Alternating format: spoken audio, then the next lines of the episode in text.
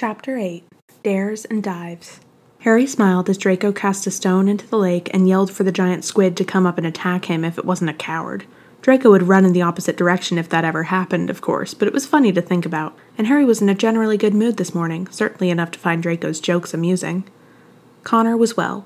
He'd been released from the infirmary yesterday, along with a stern warning from Madame Pomfrey not to do whatever it was that you did again, young man. Ron was up even before then, and Connor, though he seemed dazed when asked about the troll, had accepted the story of his defeating it without trouble. It probably helped, Harry thought, that odd mutters and glances tended to follow him now, and that the Gryffindor head of house had been more than usually kind to him. Hermione seemed to know the truth, but though she watched Harry constantly on Friday, he would look up from reading a book in the library, and there she would be. She didn't bring it up. She had even befriended Connor and Ron, to an extent, if her stiff efforts to include them in a lecture on Friday were any indication.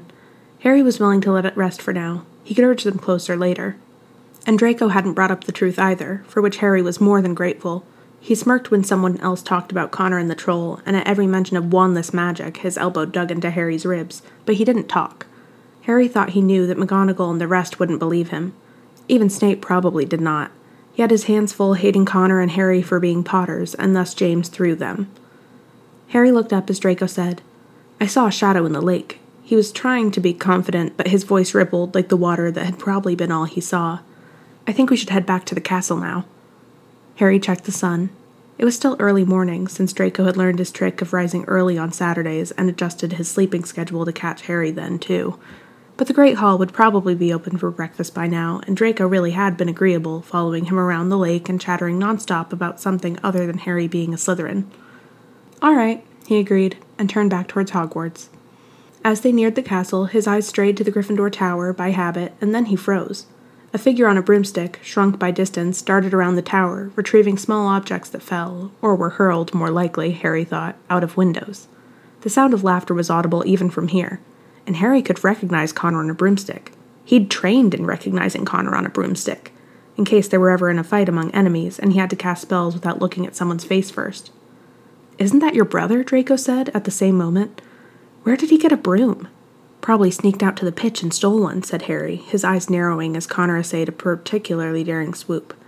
He spiraled once, wobbled as if he would bash into the side of the tower, and then soared up, laughing. Harry had no doubt he'd caught whatever it was he chased. He let his shoulders sag in relief.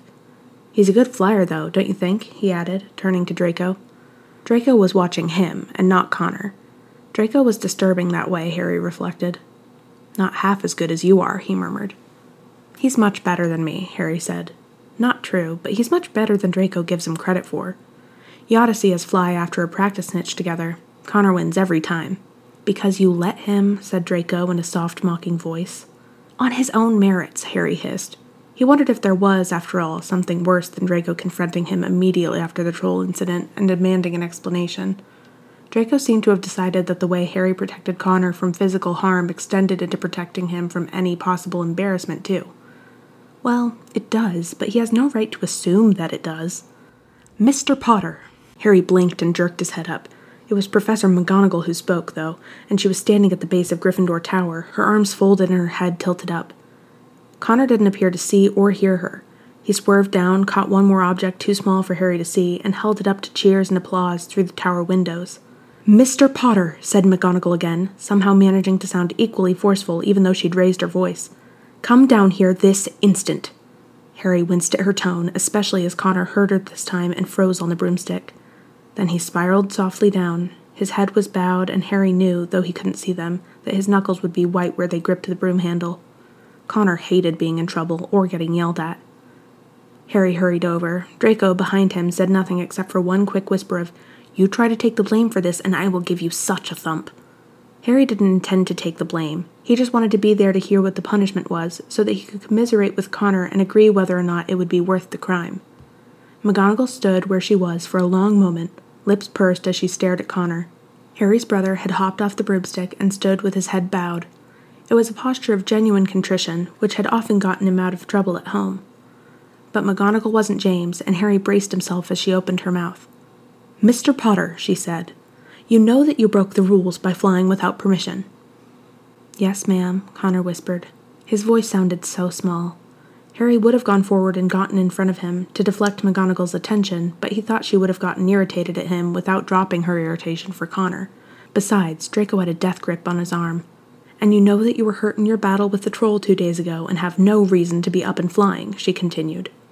"Yes, ma'am."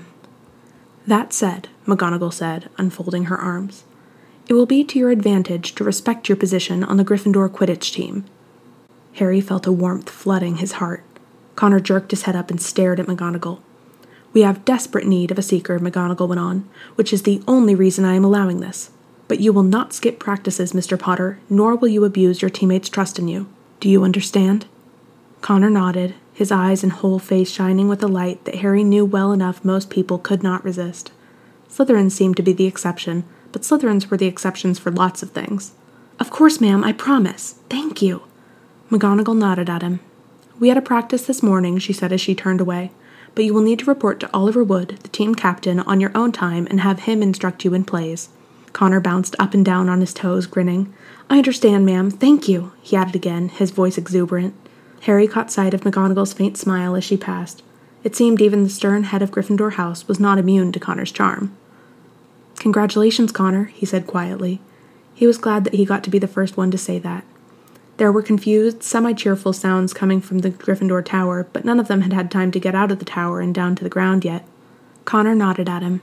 Then his face firmed, and Harry blinked at the change in his eyes and the set of his jaw. He grabbed Harry's arm and dragged him toward the castle. Harry stumbled before he managed to catch his balance and follow. He was much more used to Draco pulling this kind of trick, and wondered what in the world Connor could be thinking of doing.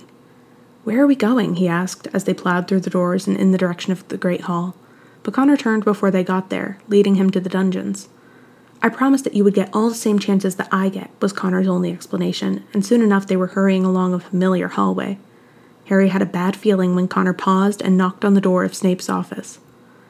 There was a long, long silence, as though Snape were behind the door asking himself incredulously who would dare disturb him this early in the morning, and on a Saturday, no less.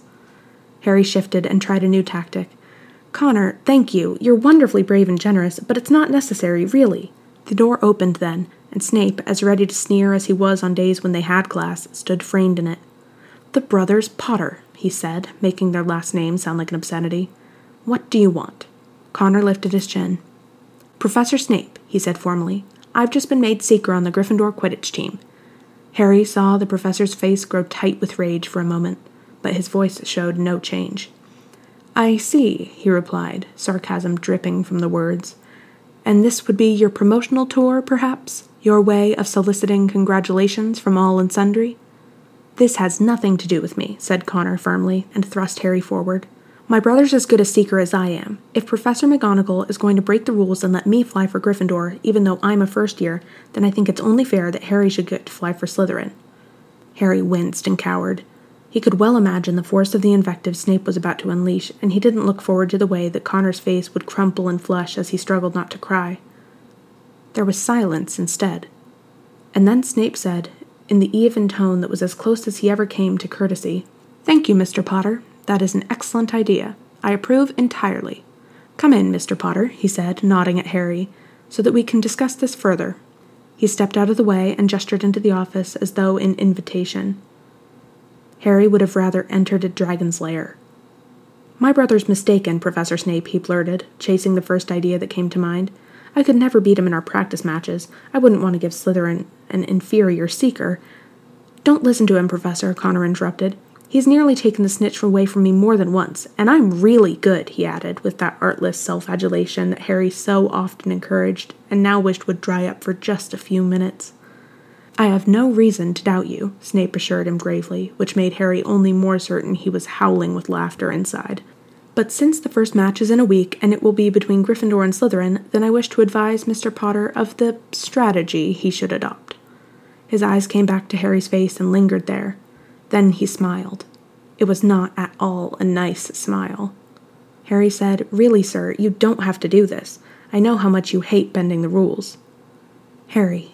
He glanced sideways at Connor, who was smiling at him with the gentle, patient expression of a sibling pushed almost to the limits of his tolerance. "Do this," Connor whispered. "Please, I want you to. I'd be miserable if I were flying and you weren't. Please?" Harry sighed and bowed his head. Why not? It's not as though I have to win the game. Everyone's seen how good we are separately, but no one's seen us in competition. And when they do, they'll only notice what Mum and Dad did whenever I played Connor. Those thoughts reassured him. This was a deception, but unlike the desperate one he made up on Halloween night to turn Connor into a hero, it was an old and familiar one. Harry breathed a bit easier. "If you really want me on the team, sir," he said to Professor Snape, "I'll do it." "Indeed," said Snape. "Now step into my office, Mister Potter. We really must talk." Connor patted Harry's shoulder. Then he said, "See you later, Harry. Professor." A nod, and he was gone. Harry stared at Snape for a long moment. His head of house's eyes showed no sign of yielding, so he bowed his head again and plodded into the room. The door shut with a soft sound. Harry hoped for some silence, but Snape tore into him at once. "You are a fool if you think that I will permit Gryffindor to beat Slytherin," he said, circling around in front of Harry. Harry kept his eyes on the floor. That didn't dim his consciousness of Snape's gaze on him, or how triumphant it was. "And I know that you are not a fool, Mister Potter. You will kindly stop acting as if you are. You will become Slytherin's seeker, and you will win our matches, Mister Potter." "Connor really is better than I am, sir," Harry tried. "I don't believe you," Snape assured him, voice a purr. "After the incident with the troll, Mister Potter, I wonder if I should believe you ever again." Harry looked up in shock. He really, really had not thought that Snape believed Draco's side of the story, even if Draco had told him. The story Harry made up sounded so much better, confirming as it would for Snape the utter arrogance of both James Potter's sons and their rule-breaking tendencies. Snape smirked at him and cocked his head. "I know what you are, Mister Potter," he breathed. "And do you know why?" Harry shook his head, heart like a drumbeat in his ears, almost obscuring Snape's next whispered words. "I am a Slytherin too. Maneuvering, lying, half-truths, concealment, they are second nature to me. And your attempts are amateurish at best." He laughed when Harry glared at him. "Oh, yes, they are. They depend too heavily on the listener being utterly besotted with our resident hero. As I am not, I prefer to look for the true cause, the Slytherin cause, Mister Potter." He hissed the last words, and Harry spoke before he thought. "I'm not going to be a good seeker, Professor. I'll just throw the game, and Connor will still win anyway." Snape's smile vanished. He leaned close enough that Harry flinched, but he couldn't seem to look away. Snape's eyes burned like black ice. "If you do not win this game, Potter," Snape said softly, "if you do not make every effort to be what I know you are, then you will have detention every night for the rest of the term. I will speak with Headmaster Dumbledore and arrange it myself, the way that I intend to arrange for you to become Seeker, and there will be nothing you can do about it. Is that clear?" Harry growled, helpless. He didn't want to play Connor. He didn't want to take even the chance of showing Connor up. And here the professor was, forcing him into it. But he couldn't afford to give up his nights either. Since Draco stuck by him so closely from morning until night, Harry had finally gotten the idea of following Professor Quirrell around after curfew. He couldn't do that if he was in detention with Snape. Snape would probably take him back to the common room himself. "Yes, sir," Harry said at last, forcing the words out. Someone knocked on the door just then, and Draco's worried voice called out, "Harry? Professor Snape? Are you in there?" Snape chuckled darkly. "He sounds as though he fears we have torn each other apart," he murmured, and then leaned nearer to Harry. "But I will be the one tearing you apart if you fail to live up to my expectations, Mister Potter." "Yes, sir," Harry said again, full of helpless hatred. "Find Marcus Flint," Snape instructed him as he paced to open the door on Draco. "He is our Quidditch captain. He will see about integrating you into practices. And do strive your hardest, Mister Potter. The match is only a week away, after all." Harry, his good mood utterly ruined, bowed his head and left without a word, despite all the questions that Draco asked him on the way to the Great Hall. Snape smiled after Harry, careful to make it a predatory smile and not one of sheerest exultation. This had been a good morning, far better than he might have expected when he heard the hated Potter's voice calling through the door. "I will set James Potter's sons against one another. How he will writhe and squirm when he hears of that. And if I can encourage Harry into acting against whatever his father taught him about yielding to his brother, then I will have done the world a positive service, turning an arrogant Potter spawn into a useful person, and more." Snape shook his head slightly. It was too much to hope for, based on a few sensations of power, some native seeker talent, and one troll defeat, that Harry would actually become a shining figure. someone the other houses and the wider wizarding world were forced to take notice of and respect. Snape was intensely practical. It was not practical to gaze at the future with rose-glassed eyes. But if I see the chance, I will take it. For too long, Gryffindor has been beloved and Slytherin scorned. They look at us and see the Dark Lord. If we could produce a hero of our own, if we could make them acknowledge, all against their wills, that heroism is more than just not knowing when to stay out of a fight. Snape carefully locked the thoughts up again. They were becoming too ambitious, and this was a burning, nourished, long-held dream, something he thought of anew each year when the first-year Slytherins entered his house. He would find someone, someday, who had both the native quality and the potential to be taught and molded. He would push that person into the light and see Slytherin take up its rightful position of glory once again. Harry had every chance of not being that person. But Snape acknowledged, as he stepped back into his office and shut the door, he was the best candidate Snape had seen yet.